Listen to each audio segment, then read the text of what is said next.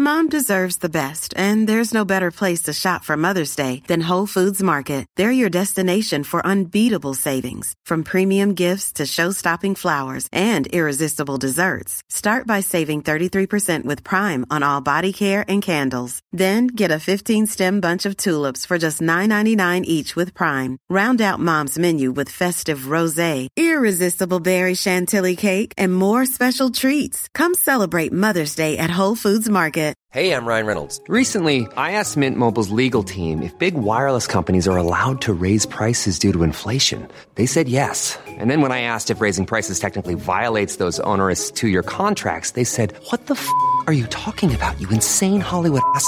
So to recap, we're cutting the price of Mint Unlimited from thirty dollars a month to just fifteen dollars a month. Give it a try at mintmobile.com slash switch. forty-five dollars up front for three months plus taxes and fees. Promo rate for new customers for limited time. Unlimited more than forty gigabytes per month. Slows full terms at mint mobile dot com. Hey, Dave. Yeah, Randy. Since we founded Bombas, we've always said our socks, underwear, and T-shirts are super soft. Any new ideas? Maybe sublimely soft. Or disgustingly cozy. Wait, what? I got it. Bombas. Absurdly comfortable essentials for yourself and for those facing homelessness. Because one purchased equals one donated. Wow, did we just write an ad?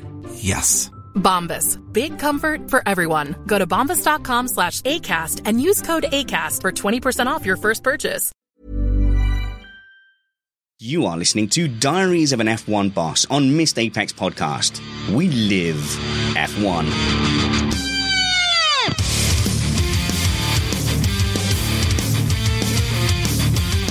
You are listening to Missed Apex Podcast. I'm your host, Richard Spanners Ready, and I'm joined by Matt Trumpets. How's it going there, Matt? Uh, it's going great. Any excuse to drink whiskey at three o'clock in the afternoon is a good excuse as far as I'm concerned. Mm, that's healthy, and the views of Matt Trumpets are not those of Missed Apex Podcast as a whole. So, Matt, this is like podcast number five for us in the last ten days across all platforms. Sick of me yet? Uh, no, but I am getting to the point where I can't distinguish between real life and podcast life. Like, you're just on the train and I'm thinking about, I'm having imaginary conversations in my head about the next thing we're going to talk about. So uh, a friend of mine was talking to me about, uh, about when they are DJing in their room, they pretend they're actually at some sick festival and there's a crowd kicking off and they have this fantasy over and over again. And I, I do a similar thing for five-a-side football. I will, I will go into the arena and I will acknowledge the imaginary crowd, you know, and I'll, I'll be like, yeah, yeah, you know, thanks for your acknowledgement, but I need to warm up and focus on this game. The extension of that is I'm worried that this shed and our interactions could just be a similar delusion that I've taken too far, and I don't realize that I'm actually just in an empty, dusty shed. Yeah, I, I think the chat room helps bring it back to reality. Yeah, that's a good point. I could never string together coherent chat room conversations like they're having in my imagination. Thank you for joining us. You can join us in the live stream by going to YouTube and searching for Missed Apex Podcast on YouTube, and you will be able to chat live underneath our faces. We are an independent podcast produced in the podcasting shed with the kind permission of our better halves. We aim to bring you a race review before your Monday morning commute. We might be wrong, but we're first. We're also joined by ex-Lotus F one C E O and Missed Apex favourite friend of the show, Matthew Carter. Hello, Mister Carter. Hello, how are you? Oh, very good. Uh, we're in a we're in a sporting mood, but we're also in a bit of a cheaty mood today. As in discussing cheaty things. Okay. Yeah. Well, you are, you are an ex-F one team boss, so you probably understand more than anyone that there is a general cheating culture in Formula One. In fact, I spoke to an ex-team engineer recently who said to me that in the last five years, they can count on one hand the amount of times they turned up to a, a race where they knew they had a fully legal car. Yeah, it's kind of, uh, it's all part of the game, I think. It's uh, the F I A and uh, F O M spend lots of time and effort writing a big, thick set of rules and regulations, and then the teams try and pick holes in it. So what is the relationship like between uh, poacher and gamekeeper? Because you have all these rules, you have ten or twelve teams, I think, when you were in F one. And is there is there enough gamekeepers to actually manage F one, or is it is it more Wild West? So the short answer is no, there's not enough gamekeepers. Um, And it's very much uh, the team sort of self-police, which is what happened with Renault. So it was Racing Point that uh, brought it to the attention of the uh, of the F I A. Um, So the, the the other teams spend a lot of time and effort on the grid before the start of the race, because that's really the only time that you get in and around other cars, looking at other cars and seeing if there's anything that they can spot that looks illegal. And, and if so, then they'll raise a they'll raise a, um, a claim against it. Um, but we used to, uh, I mean, I can only really speak for Lotus, obviously, but we used to, if we ever came up with anything that we thought was a clever interpretation of the rules, we would send it to Charlie Whiting and ask for his, uh, ask for his, uh, basically his, his direction as to whether or not he believed it would be legal or not legal. Oh, that's interesting. So when you see people like poking around cars at the grid, that is actually for a reason. Because I always think like, oh, well, what can you really tell from the outside? And then you see like team members coming across with flags and banners and stuff. So that is, that is genuinely part of the cat and mouse, and people are, are looking just before race day. I often wondered whether it was, we've spotted they've done an illegal thing, we also want to do that. So we're either going to clarify it so that we don't waste time developing something illegal, or we're going to copy it if it's deemed legal. Yeah. It's, I mean, it's, it's, it's a, bit of all of the above, I guess. Um, yeah, they definitely, you have to remember that when they're on the grid is the only real time, and when first, second and third drivers finish the race. That's why you quite often see uh, Vettel and Hamilton do it quite a lot. They go and look at the other cars, because it's really the only time that you get close to them, because the rest of the weekend they're in a in a garage away from you, or or speeding down the track. Yeah, so I, I, I have a question for you. As team boss, did your employees, because they must have known you did not have this technical background that a lot of, that many team principals would have, were they willing to take advantage of that to play right on the edge of the rules? Or were they like good about coming to you and saying, I want to try this, but it might be ruled illegal? Like, how did that actually work at the team? Um, so, so again, with us at Lotus, it was pretty much uh, the latter. So we would have meetings upon meetings upon meetings where ideas or areas that they'd spotted would be discussed, and it would be very open. They would say, you know, this is our interpretation of this rule. Uh, as I, as I just said, more often than not, we would write to Charlie Whiting and say, this is our interpretation of this rule, of this subsection.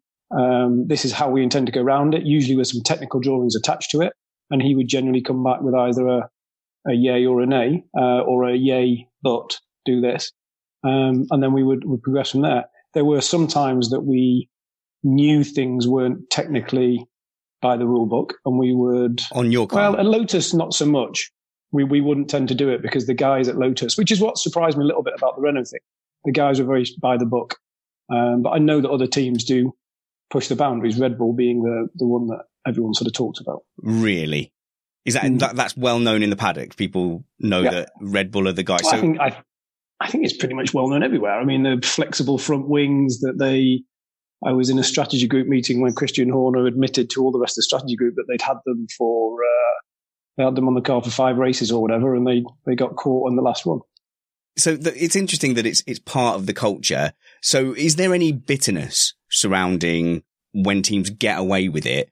Or is it like accepted that the other teams are doing it? I only ask because after this recent Renault brake bias issue with Racing, Ports, uh, Racing Point, Stroll, Pisa, India reporting them, and then on social media, the social management, the social media teams are still doing their little, you know, Twitter love-in. And I'm going, oh, is that is that frosty? Is there any passive aggression? Or is it just accepted with the teams? That's part of the game. We're going to catch you out. Uh, I... I- Generally, I think it's accepted. I think it's accepted as that is basically why you've got so many people there, and you're always looking for that slight competitive advantage. And, you know, we've talked about it in the past with the Lotus, with the double pronged front nose that we had in twenty fourteen. Well, that was an interpretation of the rule that we thought was going to give us an advantage and nobody else had, had thought of. Um, it didn't happen to work on that occasion, but it's things like that, um, like the Brawn double diffuser. It's it's those sort of interpretations that sort of make the sport what it is, in my in my belief. Yeah, so, I mean, it's me and Matt, we we often like talk about, it's the outrage, isn't it, Matt? People are like, oh, they're, you know, on Twitter, people are, oh, they're cheating again. And it's like, well, it's not, it's not really like that. We've come to accept that as when a team gets caught out doing something, if they've been doing it for ages, you're kind of like, yeah, well, well done, that's the game. This specific example is it kind of just sums exactly what you've just said up, because they were found to infringe sporting regulations and not technical regulations. So it kind of, it, it, no, they're swimming close to the edge, and, and on that given day, they were deemed to have gone over the edge. Yeah, but supposedly for a long time. I mean, is this an example of, oh, they went and they asked Charlie, said, we want to do this. And Charlie's like, uh, that's not going to violate any technical regulations. And they went and did it for a while. And then when the engineer got released, because it was an engineer, wasn't it? An ex-Renault engineer who sort of put them in that direction. That's what and, I heard, yeah. And, and so um, Racing Point went and they looked at it again and said, well, yeah, it's not a technical regulation, but we've decided it violates the sporting regulation. And it's like literally just kind of changed on them. Well, I, th- I think Racing Point were going after the technical um, violation. And then I think it was the stewards that deemed not technical, but sporting. Um, you have to remember that the rules have changed as well since, since back in twenty fourteen fifteen when it was on the Lotus. Um, and I think it was Cyril that said that because it had been on for such a long time, they didn't think to ask the question as, as the rules had changed. And I think if I'm, if, if, if I, what I read was correct, what, what caught them out was the driving the car unaided um, rule, which really came in twenty fifteen, twenty sixteen, I think is when they really started to.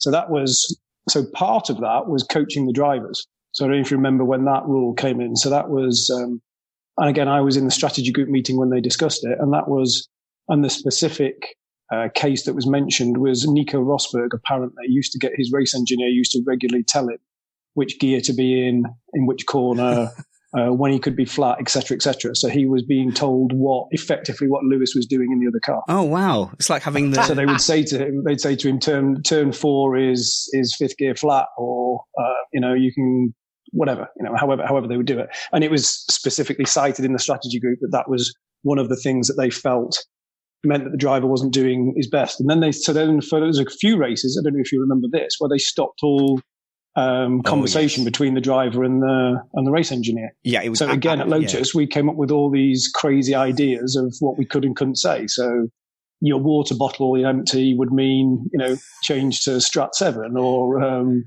whatever, whatever it may be. We, we thought of all these ways of doing it. We even at one point considered putting people around the circuit with old-fashioned pit boards. So we'd say at turn seven there'll be someone in the, you know, on the on the on the catch fence with a board that would tell him what to. what to do. Or like like Lewis's dad and all those stories, you could have someone standing at the correct breaking point so he uh, could... And then yeah. moving, yeah. Yeah. Um, well, yes, we remember that. Uh, certainly, we had a big laugh about it on this podcast, didn't we, Matt, where Rosberg was able to go back to a setting that he had in Baku and was able oh, to course, reset yeah. himself. And Lewis Hamilton was on the radio going, well, do you know what? If you can't tell me, I'm just going to start pressing every single button on my steering wheel. And they're like, dude, seriously, we cannot emphasize this enough. Do not do that. Trumpets, were you coming in there? Sorry, pal. Yeah, well, you, you know me. You know I'm going to ask, uh, do you know exactly what Renault was up to with the brakes? We've seen so much conjecture, but it was on the car in fifteen. Did you, do you have a preview? Can you tell us well, the how only, the system worked to a certain extent? The only thing that I know was on the car, which I'm assuming is still on the car, was there was a way that the brake bias could be changed on... Um, in different settings. But it was the same as um, like the engine mode and the um, the battery recovery or the, the energy recharging. There was there was engine modes that you went into. So that's why they've got all their different strat modes. So some of them give more recovery, some of them give more clipping, some of them give more uh, charge to the to the electric battery through braking. Um, and I think it's that. I think Racing Point thought that they were changing it on a lap by lap basis somehow. Uh, which I think the stewards said that they weren't. And my understanding, if it's what was on the car in twenty fifteen, it was a setting that was there from, but it was circuit specific. So it would say in this mode at the end of the straight, we start clipping at this point or however, however it was worded. That's the only thing that I know was on the car. And at the time, well, and still now, they still have different engine modes for different racetracks and different portions of the race. So is that not driving with a driver aid? I mean, I, I, it depends where you draw the line, I guess. Oh, do you know what? This is interesting. Me and Matt had one of our very few heated arguments. Matt, I mean, we rarely ever cross a word between yeah, shows, no. do we? Uh, but we were discussing what exactly makes up a driver aid. So for me, uh, Matt, the, the, the example you used was uh, a clutch being on the paddle. and it kind of engaging for you. you. You change gear, the clutch is automatic. So for me, that's not a driver aid because you're just making the gear change easier. The skill is, where do you change gear? What gear are you in for a corner? How, at what point do you change gear? So for me, the equivalent of changing the brake bias for you would be like a steering assist. It would be if, as you approached a turn, it started edging the steering wheel to the right, where, you know, brake balance is, is key to, to how well your car is going to perform. And you see the drivers changing from corner to corner, picking their brake balance to make the car turn in better. That's the same as uh, applying how much brake you want. So if, if you, if you had a driver aid that put the right amount of brake on for you, that would be the same as something selecting the correct brake bias. I've, I've, I've talked myself into a corner, Matt, but how close, where do you differentiate? Trumpets. I should say Trumpets because you're both called Matthew. So the way to tell is, with Mister Carter, I am very formal and I say Matthew. I use the long name. Whereas with ah. you, I am overly familiar and I say Matt, even though you've never invited me to, or Trumpets, which is a nickname that I gave you and you have shown actually mostly disdain for over the last five years. Yeah, because I go by it everywhere now. Um, it's great, isn't no, it?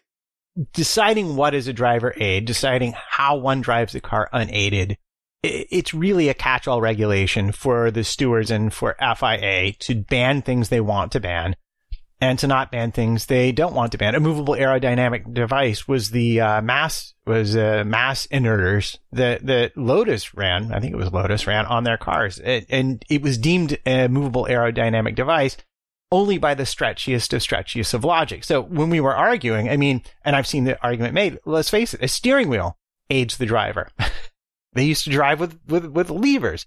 So, so it's simply a way for the F I A to ban things. And usually what that really means is, we don't want more teams spending money on this technology. We don't want you to go down that route. And it used to be an informal process. A lot of times this would, this would go by things like the F D U C. It would get seen. They would say, uh, we'll allow it, but you can't pursue it next year. And I think that's changing a bit. And I wanted to ask uh, Mister Carter his opinion, because I've seen it uh, bandied about that they are getting rid of sort of this informal inquiry system that used to exist. And they're now starting, and we see it sort of with Ferrari, look, if you think it's illegal, you need to take it to court and protest. Oh, how do you feel about that? If you were a team boss, and is it a good idea or a bad idea? Uh, I think they've just changed the, the sort of the, the way you go about it, but it's always been that way. It's always, as I, as I said at the start, it's always been fairly self-policing. So if you see or you think something is not right, then you go to the F I A and uh, and tell them and tell them to investigate it. Um, so I, I think from a team boss point of view or from a team point of view, I, I don't see it making much difference. Um, And it's always going to be the same, as we said. I think it's, there's always going to be someone trying to push the boundaries of, of what is and isn't legal. I mean, I remember at Lotus we had, there was three specific examples of things that I remember that we uh, pushed through and then didn't put on the car because we we knew that they were blatantly illegal. So one of them was, uh, so informally within the team we used to call it the tea tray, the the, the piece that's under the front of the, the nose of the yeah. car that, that looks a bit like a tea tray. Um, so there's a there's a rule as to how close to the ground that can be, because obviously the closer to the ground it gets, the better downforce you get. So we had designed the stay that holds that to the underside of the chassis to be made of a material that would break the first time it crossed a curb. Therefore, it would drop down onto the ground, uh, or it would drop down. It had like a like a catch in it, so it would drop down, so it would be almost touching the ground, so it would give us some extra downforce. And our theory was, if it was ever mentioned, we could say, oh, it was a It was caused by the curb, and we'll make it stronger for the next race. So you got, got away with it for you, two or three races. Yeah, you've got one get out of jail free card, and then you go, ah, exactly. ah, ah, bad. That's incredible. And like, which is exactly what Red Bull did with their flexible wing. They were like, oh, I didn't realise. And Christian Horner admitted that he'd been on the car for five races. Now, the difference is the guys at Enstone didn't do it or wouldn't do it. They didn't believe it was. That's interesting. They, They they thought it was they thought they thought it bordered over it went it crossed the line it went into cheating as opposed to being just a clever uh, a clever thing that we'd come up with. Um, oh, where's that line? Where's that line, Mister Carter? I think one of the other things that we had was we had they developed, and again you have to remember we were quite a small team, so the big teams must be doing this probably once a week. we came up with an idea that when you turned into a corner, we put a separate um, sort of steering cam on the on the steering column, so that when you turned into a corner, the uh, the front wing would dip on the inside, so it would go slightly lower. Now that is a movable aerodynamic device, but again, we were absolutely adamant: how is anyone going to spot that? You know, if you're if you're going at, because it was it was best in high speed corners, so it would ever so slightly. But the the way it worked, you had to almost steer back. So if you went round a left-hand corner and you were turning left, you had to physically turn the wheel back to the right to bring the to bring the spoiler back up to get going on the on the straight. So neither Roman nor Pastor could improve their lap times in the simulator, but Marcus Sorensen, who was our uh, sim driver at the time, improved, by, and Nico Prost improved by something like one point five seconds. No. So we proved it with those two, and we were like, "This is incredible." And then when Roman and Pastor tried it, they just couldn't. They just couldn't get used to it. They just couldn't go on with it at all. So we didn't use that. And the final one is one that I think they do now, where the inside wheel turns more into a corner. So the two wheels don't turn on the same. Uh, they're not parallel. So the inside wheel turns a little bit more than the outside wheel to enable you to go around slow corners a little bit better. Uh, and I think some teams do that now, but I'm sure at the time it was deemed to be illegal. It must be an interesting chat because you're you're a ruthless money guy. You're the C E O. You're, yes, sure, you put on the team colours on the pit wall and for the press conferences, but we all know that you were like Mister Business from Lego Movie behind closed doors. When you have your chief engineer go, Matthew, Mister Sorry, no, he says Mister Carter, sir, on bended knee, always making sure to have his eyes below yours. When he says, I think that's crossing the line of ethics, is there a temptation to go, Hmm, that's very interesting. I found your position in F two, and and I'm going to bring in this new uh, general number one who will do that. Well, there's there's obviously a temptation, but I think uh, very much the way that I run the team and the way that I run businesses in general is it's kind of a consensus. Um, so we it wasn't just one person saying that they felt it was crossing the line. You know, we sat down in a design meeting, we went through exactly how it would work, what the potential ramifications would be, because potential ramifications of something like that, and even with what Renault were doing, is that they could get thrown out of the whole championship.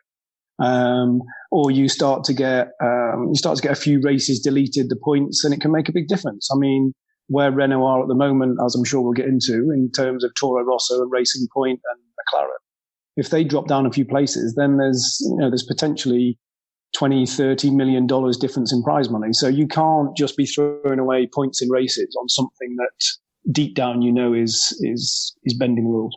So what you're saying is Cyril Abitbol has less moral ethics than you. That's the quote for that I can put on the summary page for this podcast.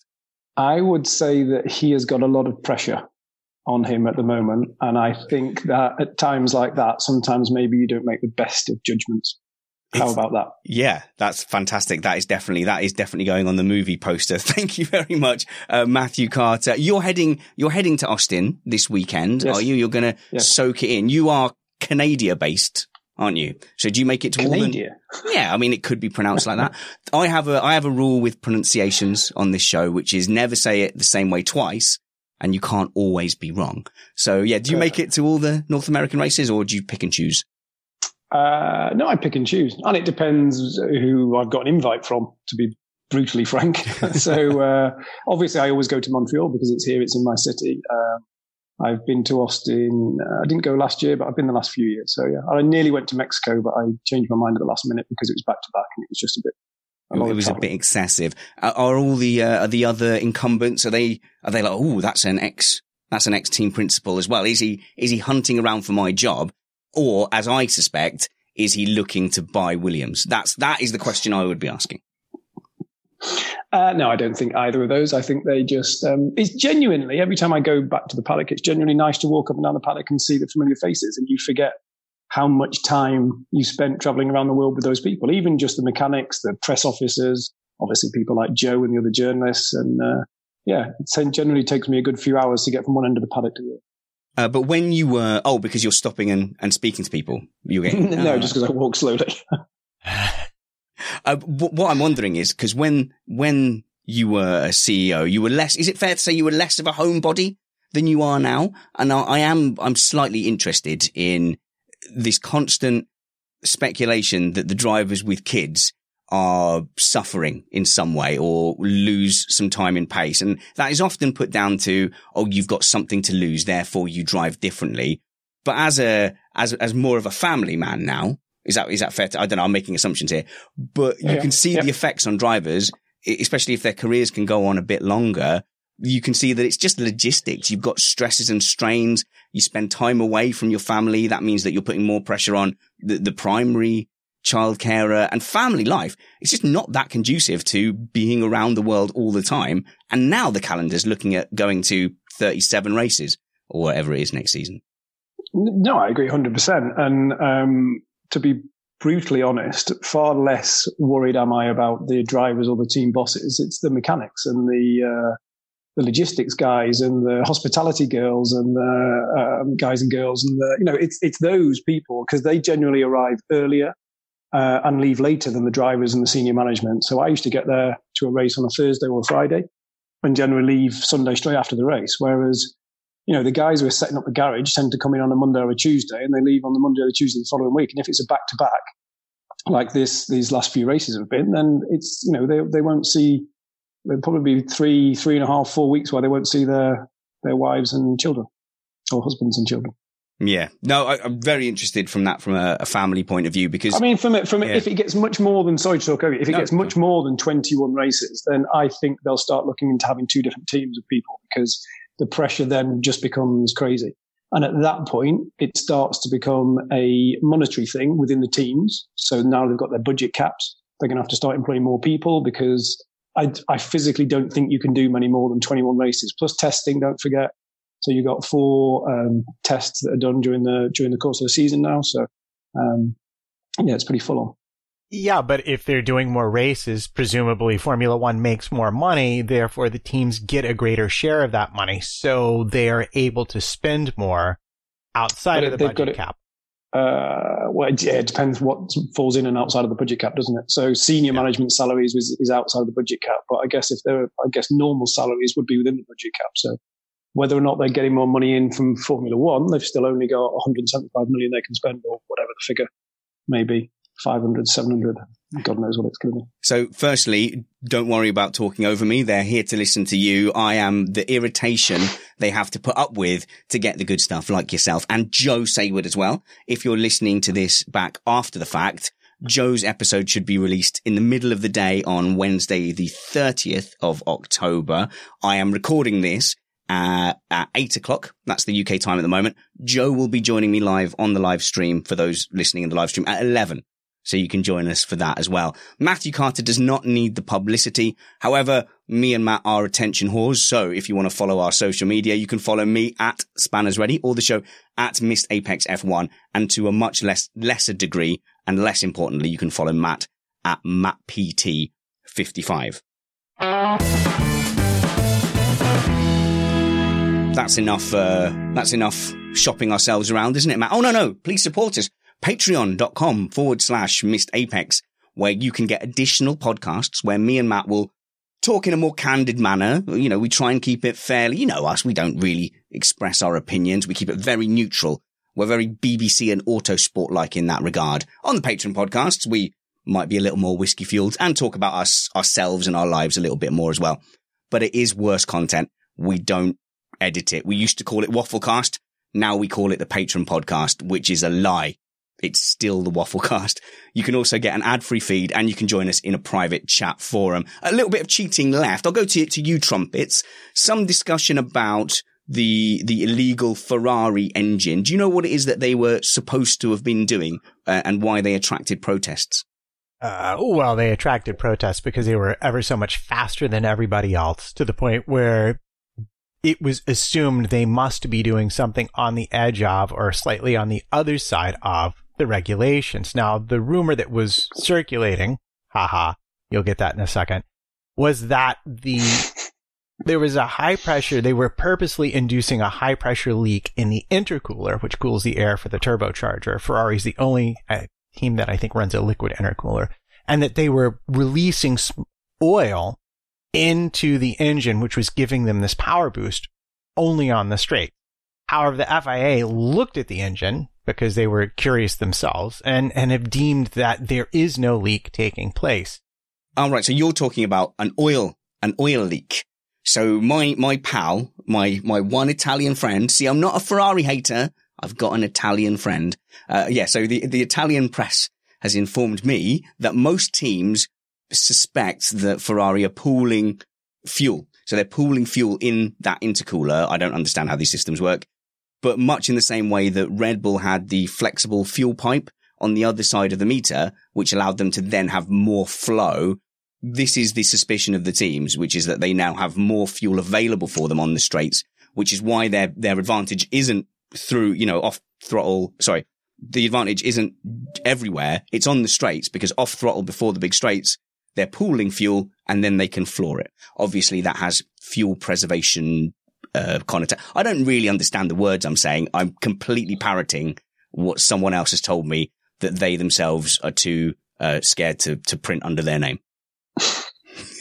But if the, F- the F I A have looked into it and have ruled it to be legal, haven't they? Oh, Ferrari international assistance. Am I right? Am I right? You, you believe that? Did I ever tell you the story that Ron Dennis told me about the Ferrari fuel from back in the day? No, we need uh, to hear that now. Been, so I, I don't actually know when it was. It was obviously a long time ago, but there was apparently they were they suspected Ferrari of running some sort of illegal fuel at one of the races back in the nineties or something like that. And um, Ron had been in the meeting where it had been discussed, and Bernie had told Ferrari, he told someone to go and get a sample of the Ferrari fuel. They got a sample of the Ferrari fuel. They brought it back to Bernie. Ron Dennis said, okay, you're going to go and test that sample now. And Bernie untook the lid off of the sample and just poured it on the floor. What? No, you've never told us that before. So, you, so it was just a case of this isn't being investigated. Was this, was it because? Exactly.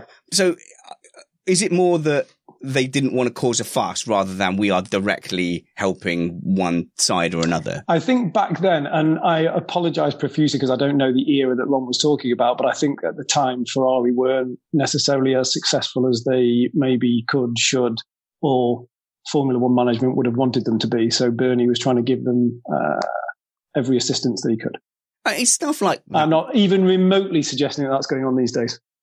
He... narrator voice. Even though Ferrari still have their veto over the rules. Yeah, the narrator voice use, is, is his eyes told bonkers. A different story. Um, but, well, I, you know, we, we don't know at the end of the day because it is a, it is a law unto itself. It's not like a big board, is it? The F I A can deem anything legal, illegal. There's, there's just one point of contact. Is, is that correct? For, for rulemaking? Well, yeah, it goes to the, well, it always used to go to Charlie Whiting, and then he and the steward would sit and look at whatever, whatever was being discussed. But they can't rewrite rules because something is not covered by the rules, which is why the rules get bigger and bigger and bigger. So what I mean is they can rewrite it, but they can't deem it illegal. So it's not illegal at the point that they rewrite the rules. It becomes illegal afterwards, and they have to give the teams a certain amount of time to adjust to the new rules. Uh, which brings us to technical directives, which are informal clarifications of the rules, and the teams would ask a question and then they would clarify it. And then from that point forward, it would be, um, it would be like, oh, we have to do that. And the reason I bring it up is because I'm hoping you know someone who could get them to publish these things so that people like Summers and myself could actually read them, because a lot of Formula One is actually run according to technical directives more so a lot of times than just the regulations, right?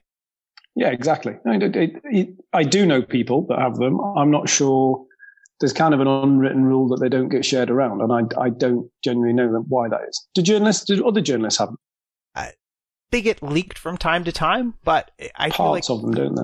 Yeah, but it feels like they should just, like, you know, they put the regulations up, they put the stewards' decisions up. It seems like at a certain point you ought to be able to go someplace and just read what's being said, unless there's intellectual property rights involved, which... You know, well, it probably is, to be to be fair, but it's also it's just another example of the weird way that Formula One is governed. I mean, it's you know, I was listening to someone talking the other day where they were saying, no, it's not like soccer teams get yeah. to have a say in the rules. It's uh, it's it's a weird way that we govern the sport. Uh, yeah, that's true. And in football, There's a there's a whole grassroots level. So the same rules that you're applying are up the chain, in theory, get a, applied down the train chain. That's why V A R was held off for, for decades. Really, there was you could have used technological aids, hockey, you know, the, the hockey that they do on the ice with the sticks. It's sort of like grass hockey, but on ice. Uh, they had goal line technology for, for years and years. But in football, the argument was, well, you couldn't do it at grassroots, so we're not going to do it up at the top. But in Formula One, it is just a world into itself. It's not linked in or determined by other stuff. And in a way, there is a W W E element where they can do things for the show. Now, to be absolutely clear, I was joking earlier when I said Ferrari International Assistance. I, I do not think there is a steward bias towards uh, for. I think I'll clarify this because um, I, I fell down on this a few weeks ago. People thought I was implying that the stewards were making decisions to help Ferrari. I, I didn't. I felt the stewards were under pressure for certain decisions, and that at certain times and venues, they were perhaps letting circumstances judge their decisions instead of just focusing on what happened. If you thought the only way to get a more defined jawline with natural-looking results was through surgery, think again. Juvederm Volux X C is a non-surgical injectable gel filler that improves moderate to severe loss of jawline definition and can help you achieve natural-looking results with little downtime. Even better, this improved definition lasts up to one year with optimal treatment. No maintenance required. Improve jawline definition for a smooth, sculpted look with Juvederm Volux X C. For important safety information and to find a licensed specialist, visit Juvederm dot com. That's J U V E D E R M dot com. Not for people with severe allergic reactions, allergies to lidocaine, or the proteins used in Juvederm. Common side effects include injection site redness, swelling, pain, tenderness, firmness, lumps, bumps, bruising, discoloration, or itching. There's a risk of unintentional injection into a blood vessel, which can cause vision abnormalities, blindness, stroke, temporary scabs, or scarring. Talk to a licensed specialist to find out if it's right for you. This Mother's Day, celebrate the extraordinary women in your life with a heartfelt gift from Blue Nile. Whether it's for your mom, a mother figure, or yourself as a mom, find that perfect piece to express your love and appreciation. Explore Blue Nile's exquisite pearls and mesmerizing gemstones that she's sure to love. Enjoy fast shipping options like guaranteed free shipping and returns. Make this Mother's Day unforgettable with a piece from Blue Nile. Right now, get up to fifty percent off at Blue Nile dot com. That's Blue Nile dot com. Hey, I'm Ryan Reynolds. Recently, I asked Mint Mobile's legal team if big wireless companies are allowed to raise prices due to inflation. They said yes. And then when I asked if raising prices technically violates those onerous two-year contracts, they said, what the f*** are you talking about, you insane Hollywood ass f- So to recap, we're cutting the price of Mint Unlimited from thirty dollars a month to just fifteen dollars a month. Give it a try at mintmobile.com slash switch. forty-five dollars up front for three months plus taxes and fees. Promo rate for new customers for limited time. Unlimited more than forty gigabytes per month. Slows full terms at mint mobile dot com. Now then, what I would like to do is ask a dumb-dumb question, because I, you guys have been talking about uh, sporting regulations, technical violations. Is this a really stupid question? Just to quickly ask, what is the difference between a sporting violation when it comes to a, an engineering part or or a technical violation? Matt, do you want to grab that? Um, sure. Why not? Sorry, I'm sitting here trying to copy a comment and it's just failing on me. Uh, once My again, browser's the, not cooperating. Once again, the chat room ruins the show. Thank you very much for joining us, chat room. By the way, just so you know, if you if you do want to join the live stream, you can rely on me posting when it's going to happen, or there's a, a little bell icon. You click that, and basically you'll get an alert on your phone that says Missed Apex Podcast is live. And then you can click. And when you click, you'll see our faces and you're, you're right there in the chat room. We encourage you to do that, but please also download the ad-filled podcast, please. Thank you. Matt. Right. So sporting regulations are like the rules. You, and since you're using the football analogy, I'll roll with that. And not even the North American football, the overseas actually kick it with your foot. Yeah. The one you use your foot for. Yeah. yeah. Yeah, like, like, okay, so you can't run up to someone uh from the back and just knock them over. That's a violation of the sporting regulation. On the other hand, you can't have a cleat made out of a certain material or beyond a certain length. That's a technical regulation. The ball has to be this size. The ball has to be this pressure. The material of the ball has to be this. The what, goal what, has to be so wide. Those are the technical regulations. So what if I have a Mad Max style spinning blade on my football boot that takes out people's ankles, even though that's technical, that would fall under sporting because I'm using it to affect, I don't know. Yeah, it, sometimes things can be violations of both. For example, you can have a front wing that deflects automatically because you've installed fake wing adjusters that def- with springs, and it deflects at speed. And that would not only be a movable aerodynamic device, uh, but it would also uh, violate the technical regulations because you're not allowed to build things that way. For example, I'm not saying a particular team did this. Oh, wait. Yeah, actually, a particular team did. Never mind. Which one? Can't, I, I'm not smart enough to pick up on things like that. Say a Red color. Bull. Red Bull. Okay, cool. Red Bull. Yeah, yeah, they did it. Um, and, and they were, they, they lost their points in the last race of the year, but they had been running it for a while. I think, I think there was a disgruntled employee who tipped off the F I A, which is, if I'm not wrong, Mister Carter, how most of these things go, right? A lot of them. Yeah. Yeah. As I say, it's, it's very much self-policing by other teams, by people that switch from one team to another. All the teams employ photographers, as, as I'm sure you're aware, to take pictures of the other cars when they're on track. No. Um, So all the teams hire photographers at every race to take high-resolution pictures of the cars on the track, and they zoom in and they spend hours, days after the races just looking at um, snapshots of all the other cars to see if there's anything on there that either yeah. is illegal or is something that they haven't thought about or something they should think about. Or, so when the crane lifts a car up, that is an absolute disaster for the teams. Uh, yeah. Yeah, that's why quite often when they when they come back into the pit lane, you see them throw a blanket over or, or yeah. a tarpaulin or something. Well, I was just going to say, with your driver lineup, that must have been like a constant worry. I wanted to put a sponsor on the bottom of Pastor's car. Oh man! So I, I'm guessing, um, I'm guessing Mercedes. Uh, was it Mercedes? Uh, the the wrecked car that Martin Brundle looked at. Oh yeah, yeah, exactly. It's not happy about that.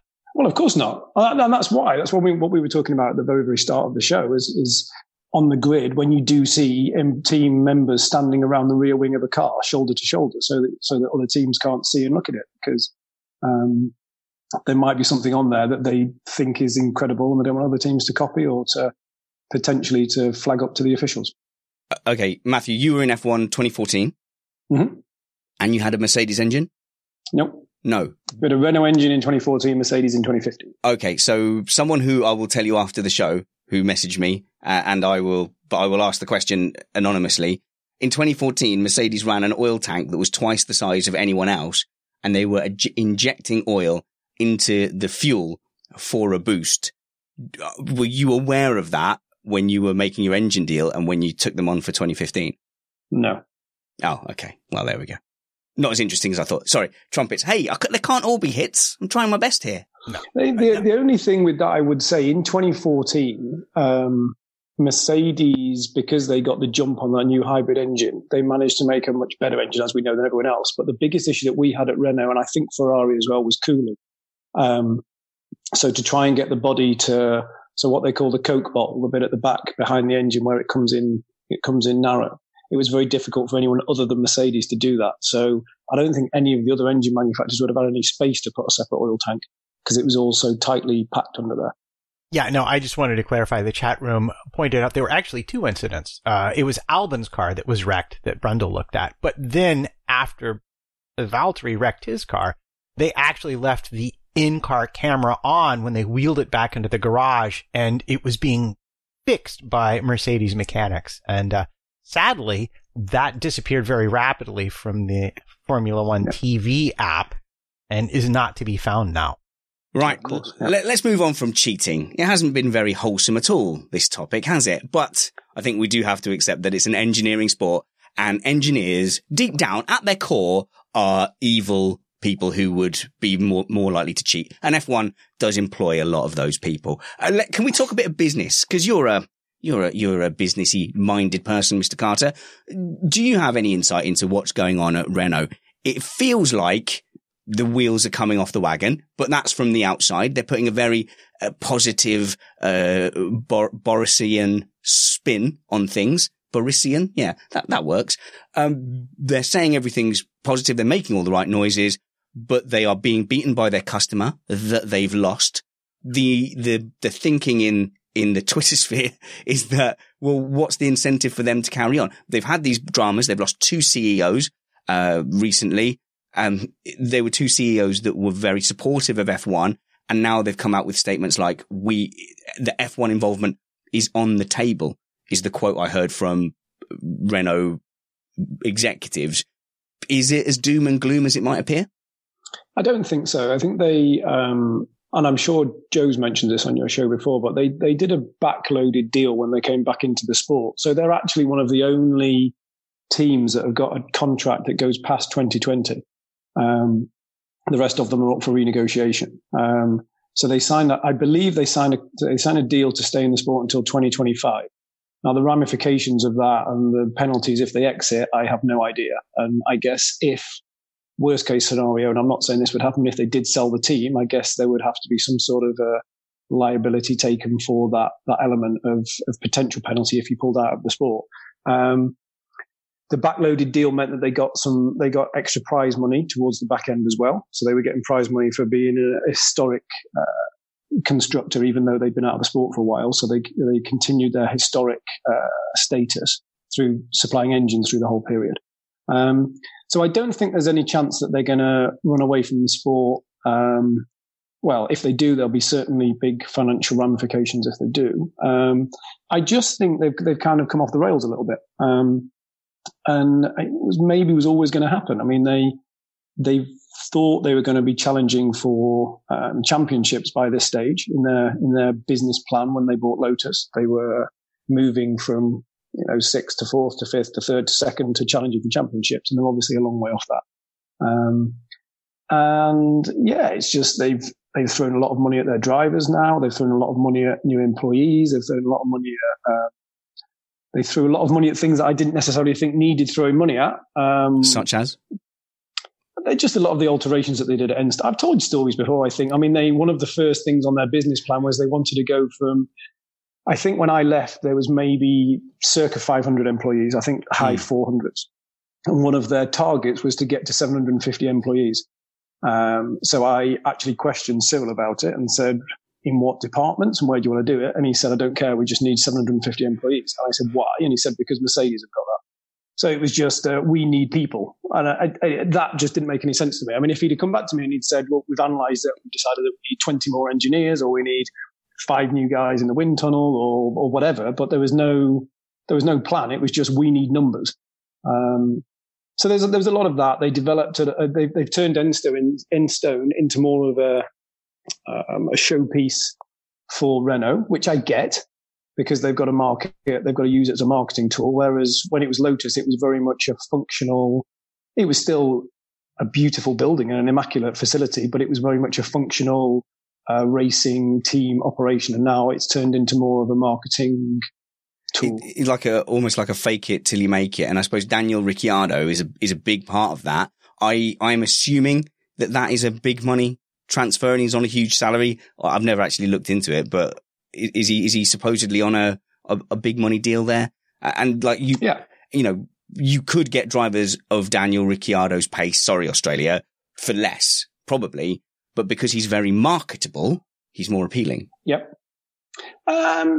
Yeah, he's he's one of the top drivers. That's not. I mean, I I find it interesting that when, when someone of his, clearly when he was at Red Bull, he was considered to be one of the top drivers, pulling a few race wins out for Red Bull when they really shouldn't have done, stellar drives around Monaco, which is always a sign of a good driver, et cetera, et cetera, et cetera. And I just find it's interesting when they go to a midfield team that they suddenly don't look as dominant. Um, I think when he was announced that he was moving there, people would have thought that he would completely obliterate Hulkenberg. Um, and he very much hasn't done. Um, I know he's got more points than him, but you know it's it's it's been fairly nip and tuck all the way through the season. And uh, if uh, if Hulkenberg didn't get caveated, then uh, he'd probably have a few more points as well. But no, just just lots of things. Like I mean, obviously him trying to overtake Perez in his last race, and uh, the brakes not performing as well as they they, they did on a Red Bull. So he was definitely, or he is definitely considered to be one of the top drivers, but. Um, It would be interesting, I always think, if someone like a, a Verstappen or a Hamilton or someone like that ended up in a Force India or in a McLaren or in a Renault, what they could do with the with the machinery. Uh, but in answer to your question, yes, he's on big money. He moved yeah. He moved for big money. That it was, was definitely a marketing thing.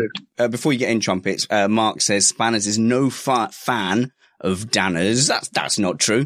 I think he brings a fantastic energy and vibe, and he did beat Sebastian Vettel. Sebastian Vettel's ultimate performance for me is is under question uh, on the big picture, but he got beaten consistently by Max Verstappen on pace and in races. Daniel Ricciardo. What did I say?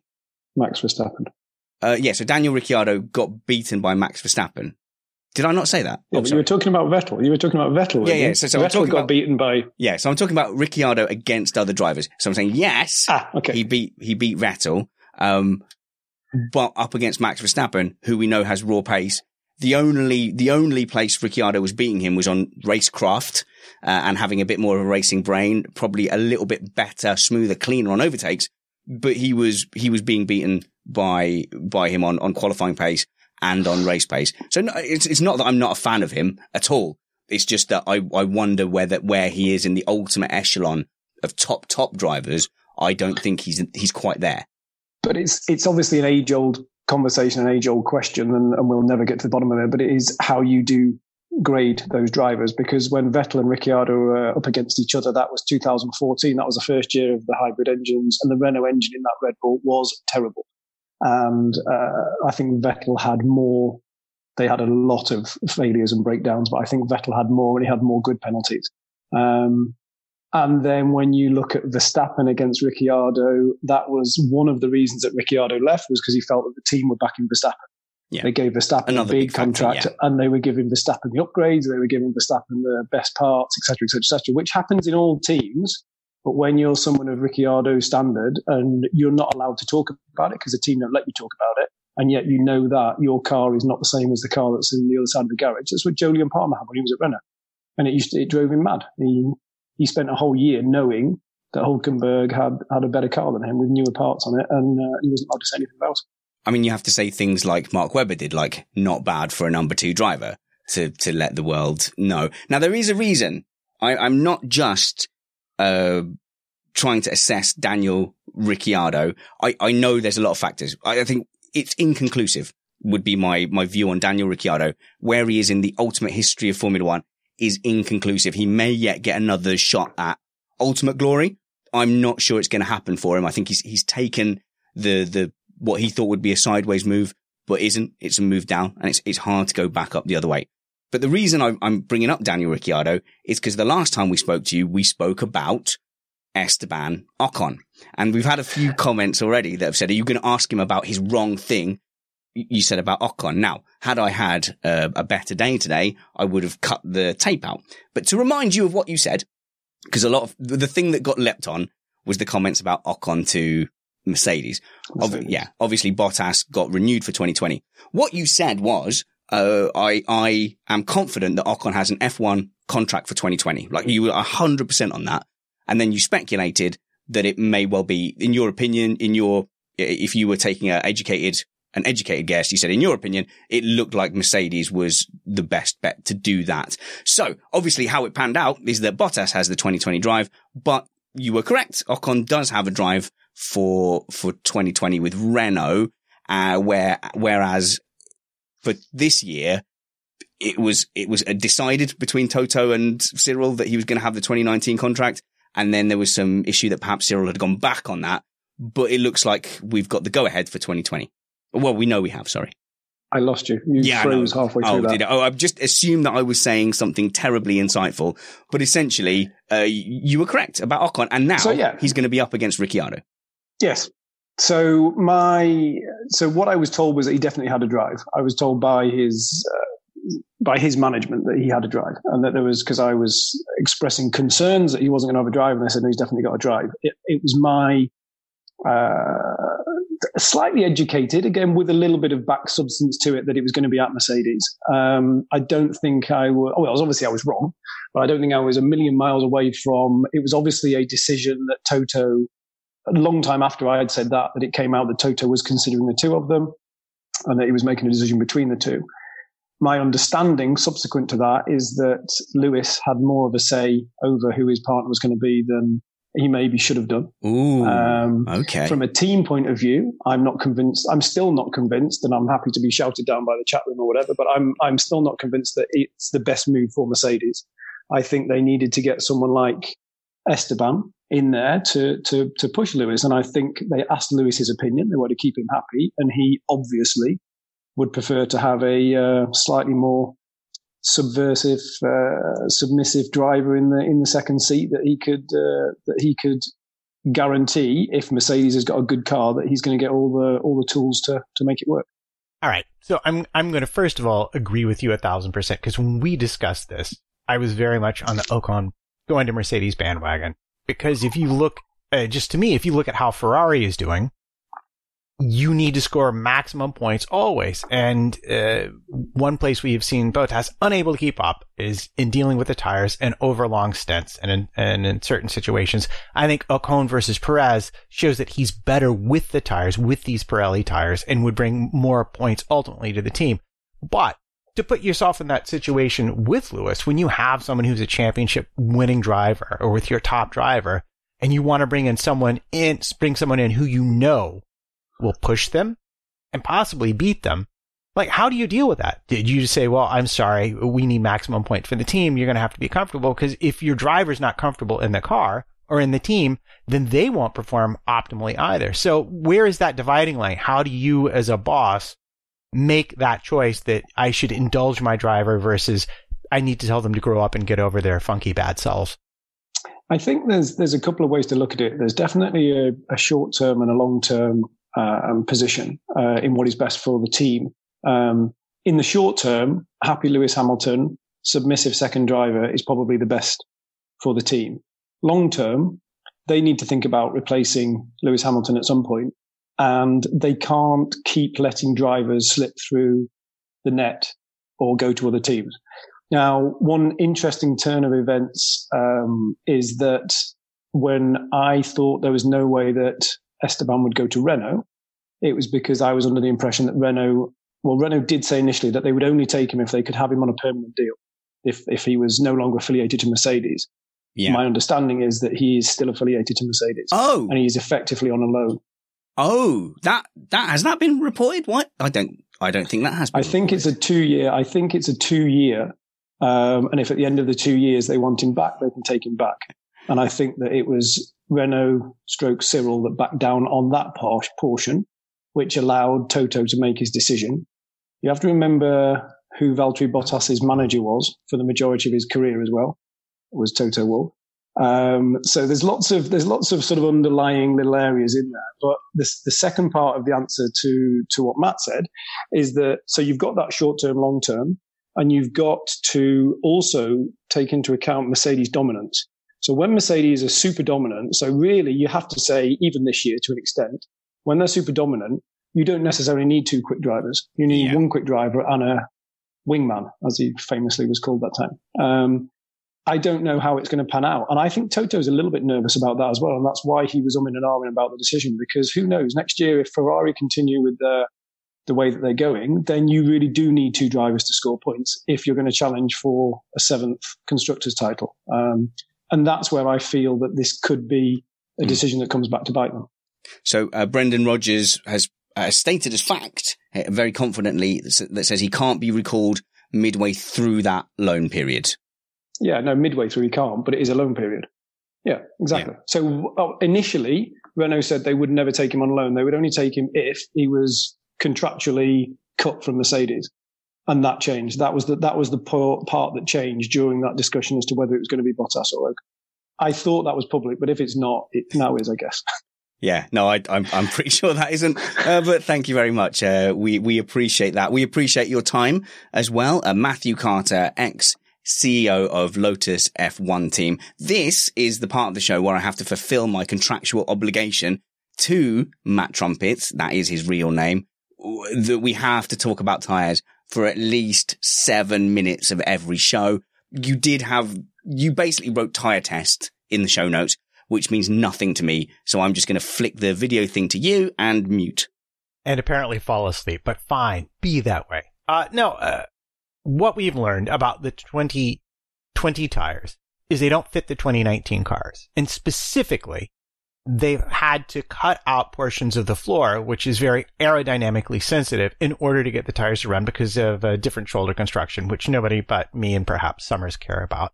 But what's interesting about this is they are actually testing the tires all of the teams have a set of C four twenty twenty Pirelli tires they can run this Friday in practice. But if they run them, they're going to have to saw out a piece of the floor. Now, I'm assuming if you're Mercedes, you've brought an extra floor that is the correct size, and you will simply just change it out for whichever driver gets to test the tire. But if you're Racing Point or Haas, this is not something you can do. You're going to have to damage your floor and either rig uh, some way to add back as best you can, or you're going to have to skip testing the tires. What's the best answer uh, for you? What What's the best thing for a midfield team to do there? Test the tires and risk the loss at COTA, or wait until Abu Dhabi when you can run them properly? So we, we as a midfield team that didn't necessarily have a lot of cash, as, as was often reported, we had uh, at least five floors at every race, because the floor is one of the things that breaks quite easily. Um, and they're quite easy to swap in and out of the car. Aren't they? And the car gets, the car gets very, very, as you, I'm sure you know, between Friday and Saturday, they pretty much strip the car completely down just to recheck and to make sure that everything is. So on, as soon as they finish practice on a Friday, they generally strip the car completely back to how it was when it arrived at the circuit. Then they rebuild it and they check all the parts. So even as us Lotus, and I appreciate we were maybe a bigger team that had fallen into the midfield. Um, so we maybe had a little bit more uh, wherewithal and knowledge than someone like a, a, a Manor. Um, but we certainly would take more floors, and it was a fairly easy job. So I know it's probably not the most exciting answer, but I would assume that they've probably got a floor that has been adjusted back in the factory to accommodate the uh, the tyres for next year, and that they'll they'll slip that onto one of the cars and it will get tested on that car. Are you happy, Trumpets? Oh my, really? That I I was paying attention. So good, well done. Was that it? Is that the end of tyres? Is that is it well, finished?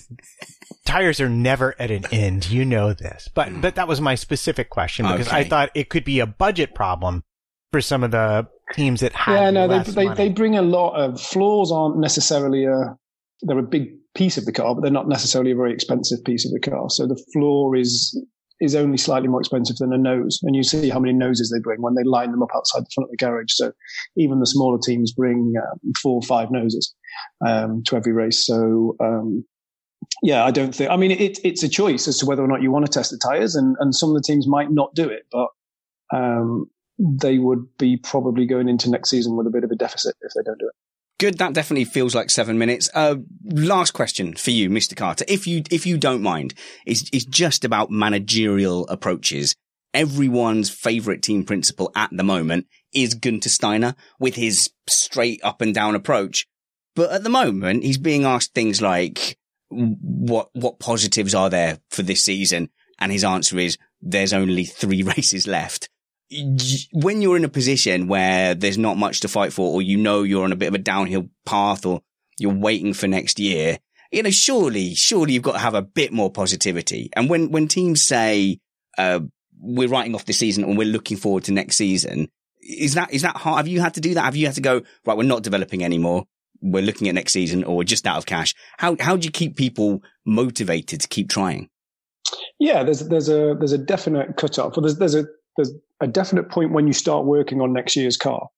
And then there's kind of a gradual, um, sort of like a graph as to how many people fall off of the current car and how many people start working on the new car. So even at the start of the season, you'll probably have an initial working group of maybe ten people that are working on the car for the following season. And then that ten people grows, and gradually people move from twenty nineteen to twenty twenty as the season progresses.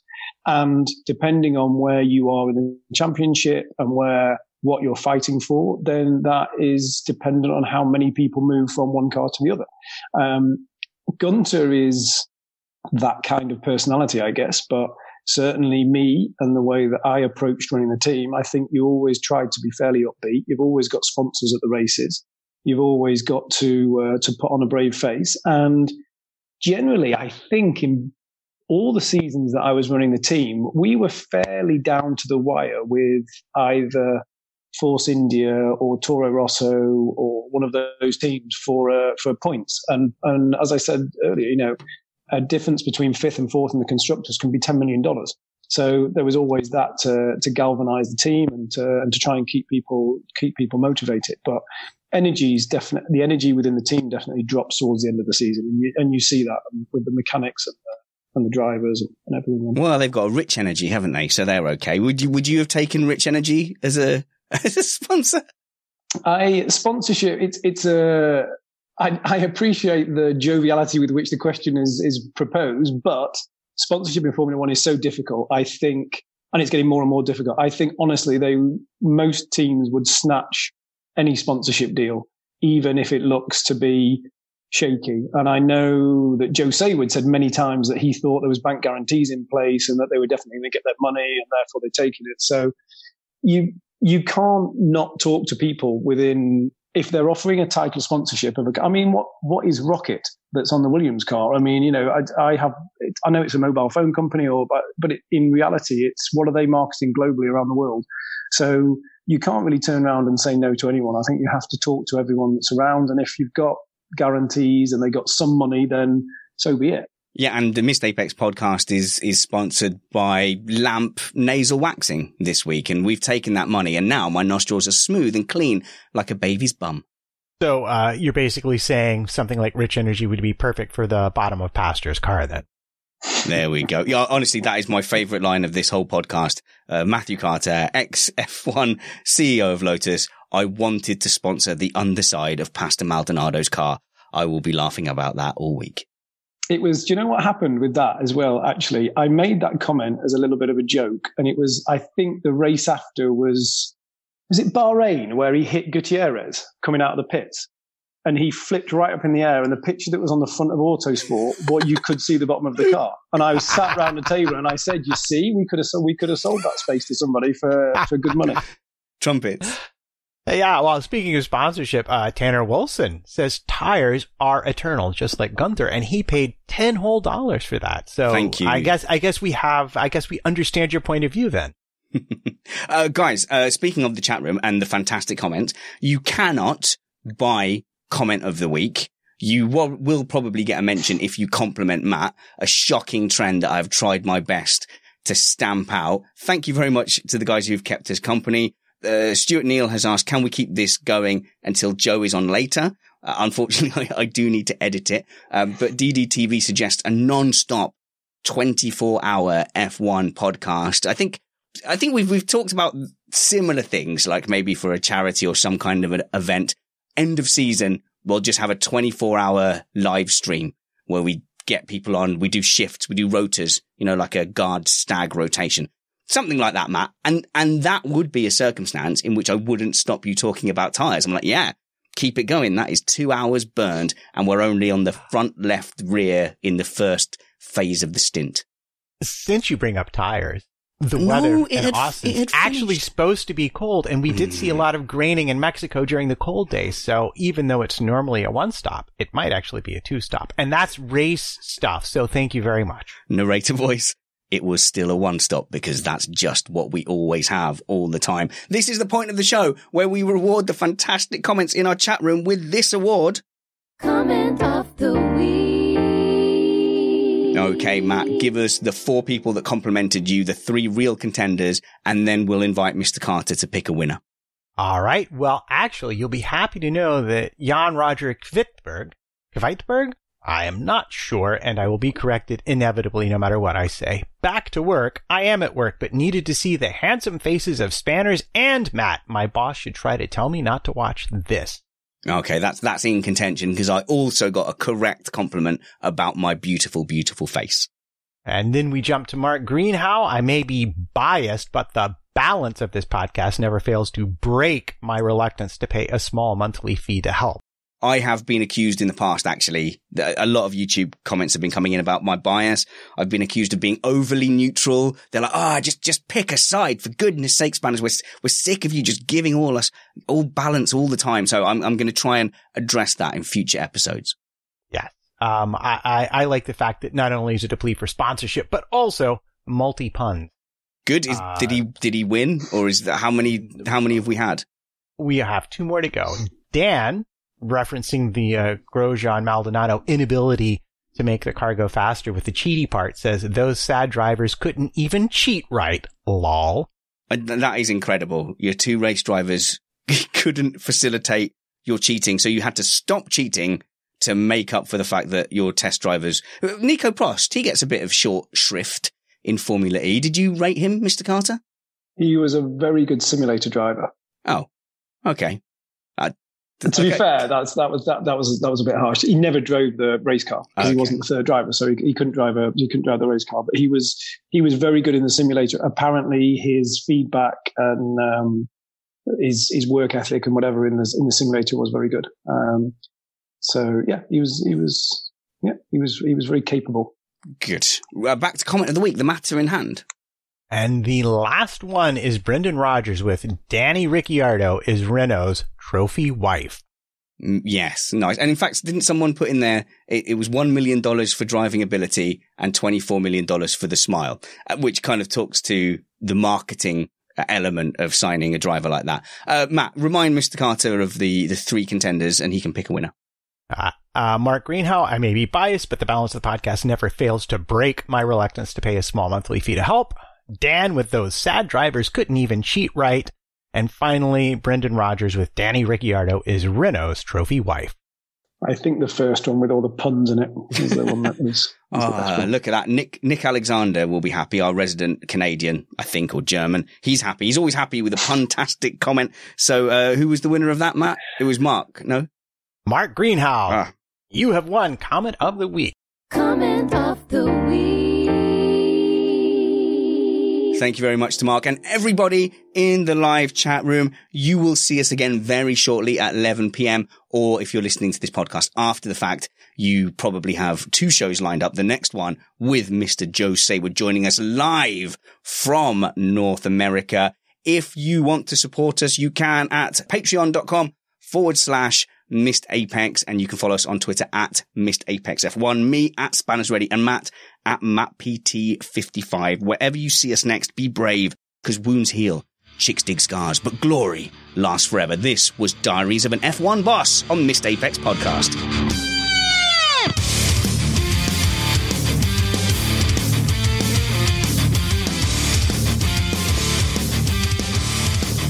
We were on schedule until the tyres, and then the tyre section was twenty-five minutes. I timed it. Well, no, I didn't time it. I passed out. It was the same thing. Yeah, I think so. That's okay. We've never done one less than an hour. There were cobwebs after the end of that section that were not present at the beginning of you talking about tyres. It was like that, that scene in The Time Traveller where he's like, he goes in his machine and that landscapes are changing and everything. And then by the time you'd finished talking about tires, there was a whole underground race of really aggressive humans that was hunting down the cliff dwelling humans that were the heroes with uh, Samantha Mumba. That's exactly how it was.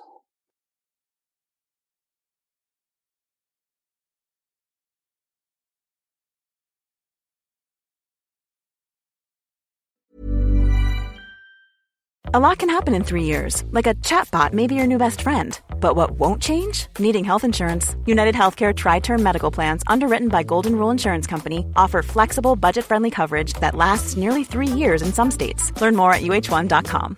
Imagine the softest sheets you've ever felt. Now imagine them getting even softer over time. That's what you'll feel with Bowl and Branch's organic cotton sheets. In a recent customer survey, ninety-six percent replied that Bowl and Branch sheets get softer with every wash. Start getting your best night's sleep in these sheets that get softer and softer for years to come. Try their sheets with a thirty-night guarantee. Plus, get fifteen percent off your first order at bowl and branch dot com. Code BUTTERY. Exclusions apply. See site for details. Hi, I'm Daniel, founder of Pretty Litter. Did you know cats tend to hide symptoms of sickness and pain? I learned this the hard way after losing my cat, Gingy. So I created Pretty Litter, a health monitoring litter that helps detect early signs of illness by changing colors, saving you money and potentially your cat's life. Pretty Litter is veterinarian developed, and it's the easiest way to keep tabs on your fur baby's health right at home. Go to pretty litter dot com and use code ACAST for twenty percent off your first order and a free cat toy. Terms and conditions apply. See site for details. Mom deserves the best, and there's no better place to shop for Mother's Day than Whole Foods Market. They're your destination for unbeatable savings. From premium gifts to show-stopping flowers and irresistible desserts, start by saving thirty-three percent with Prime on all body care and candles. Then get a fifteen-stem bunch of tulips for just nine ninety-nine each with Prime. Round out Mom's menu with festive rosé, irresistible berry chantilly cake, and more special treats. Come celebrate Mother's Day at Whole Foods Market.